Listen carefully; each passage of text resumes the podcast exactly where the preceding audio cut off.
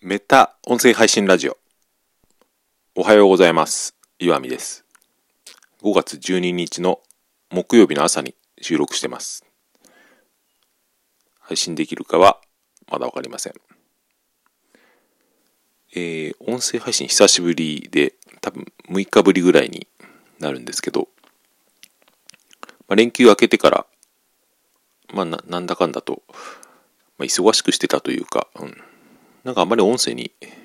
最近は意識が向かなくなっているのがあって、まあこういうのは、なんていうか、リズムというか、流れがあるので、そんなに、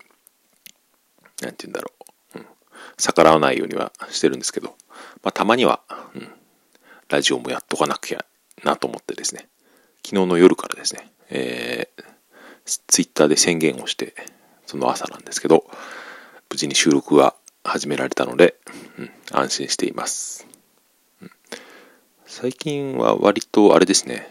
ツイッターとか、あの、テキストで発信をするようになって、思うのはですね、うん、短い文章でパッと思いついたことをその場で発信できたら、まあ、それはそれで別に、うん、なんていうか、うん、似たような部分が満たされるなっていうのは自分でも感じています。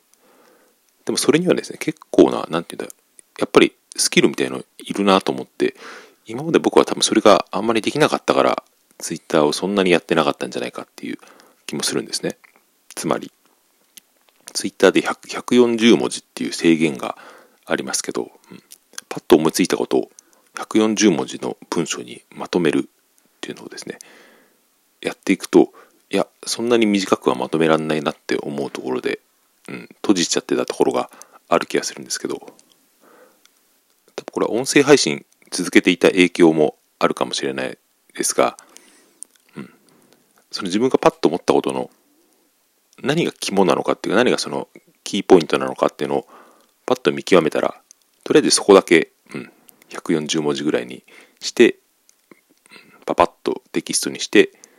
発信してしまうってことが、まあ、できるようになってきたかなって自分では思っていたりします。でもやっぱりですね、その短い文章っていうのは、まあ、危険性というか、すごく誤解を与えるあの可能性があるので、うん、自分ではその伝えられたと表現できたと思っていても、うん、全然違う風に捉えられていたりとか、知らないところで、うん、誰かを不快な思いにさせたりとか傷つけたりするってことは多分あると思うんですね。それは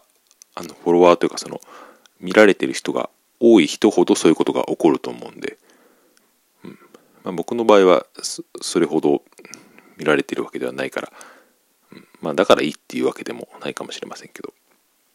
まあ何にせよですね、うん、音声にも音声のいいところがあるしこれは続けていきたいなと思っています。特にあの今日話したいテーマっていうのはないというか、うん、収録ボタンが押せたらもう今日は OK かなと思っているようなところがあるんですが一応、えー、1個だけ話してみると発信するには鮮度が大事だなって思ったっていう話をします、うん、さっきも Twitter の話をしましたけど Twitter が人気なのはですねなんか日本でやたら人気があるらしいんですけどもう海外では別の SNS プラットフォームに人気が移ってるらしいんですけど日本で確かユニークユーザーがな4000万人っつったかな。うん。ねだから人口の3分の1ぐらいが使っている。だから子供と老人を抜いたらあれですよね。半分ぐらいの人が使っているっていう計算になりますけど周りを見ると本当かなと思うけどまあ多分あれでしょうね。アカウントだけ作ってその自分で発信しないっていう人が、まあ、9割ぐらいって聞いたことがあるんで、まあ、そう考えたら、うん、アカウントの数で言うとそのぐらいあるのかもしれないななと思ったり。あと最近思うんですけど結構最近ツイッターが高齢化しているというか、うん、あのトピックとかを見てもですね今までは、うん、あまり取り上げられなかったような割とその、まあ、60代なのか分からないですけどそれぐらいの人が興味を持ちそうな話題が人気に上がっていたりとかあるんで間違いなくそのツイッターを使ってる日本の年齢っていうのは高齢化が進んでるなと思って別別に悪いことじゃないけど、なんか、うん、ちょっとつまんねえなって感じることは正直ありますね。で、最近、あの、イーロン・マスクさんがツイッターを買収するっていうのが毎日ニュースになってますけど、昨日のニュースだと、もしかしたら実現できないかもしれないっていうことも書いてあったりとか、なんか何兆円っていうのを個人のお金で買うらしいですからね。まあ、テスラの株を売ればできるけど、まあ、それができるのかどうかみたいな話をしていて、うん、でも、あれですよね、うん、実際にそのイーロン・マスクさんがツイッターを個人のものにできたらですね、いろいろ変わると思うんで、うん、本人はその言論の自由を守るって、うん、なんかトランプさんのアカウントを復活させるとかですね、いろいろ言ってますけど、うん、面白そうだなと思ったりとか、うん、それが僕は今、そのツイッターに感じてる、なんかちょっと、えー、高齢化とつまらなさと、関連し関連してるのかどうかはよく分かりませんけど、うん、それで何の話をしていたのかというとそう。発信には鮮度が大事っていうのは、うん、鮮度っていうのはその思いついた時に出しちゃうっていうのが一番強いっていうことですけど。でツイッターが人気なのはそれが手軽にできるからっていうことと、そのパッと思いついた時とか何かニュースとかを読んで、うん、これすげえとか何か思うところがあったところをパパッと投稿できてしかもそれが多くの人にシェアされることがあるからそれが楽しくてみんなツイッターが人気なんじゃないかなと僕は思うんですね。うんまあ、いろんな使い方がありますけど広まるのの大きな一つの理由はそこなんじゃないかなと思っていて。でまあ僕は今までそれを割と音声配信でですねやっていたんですけど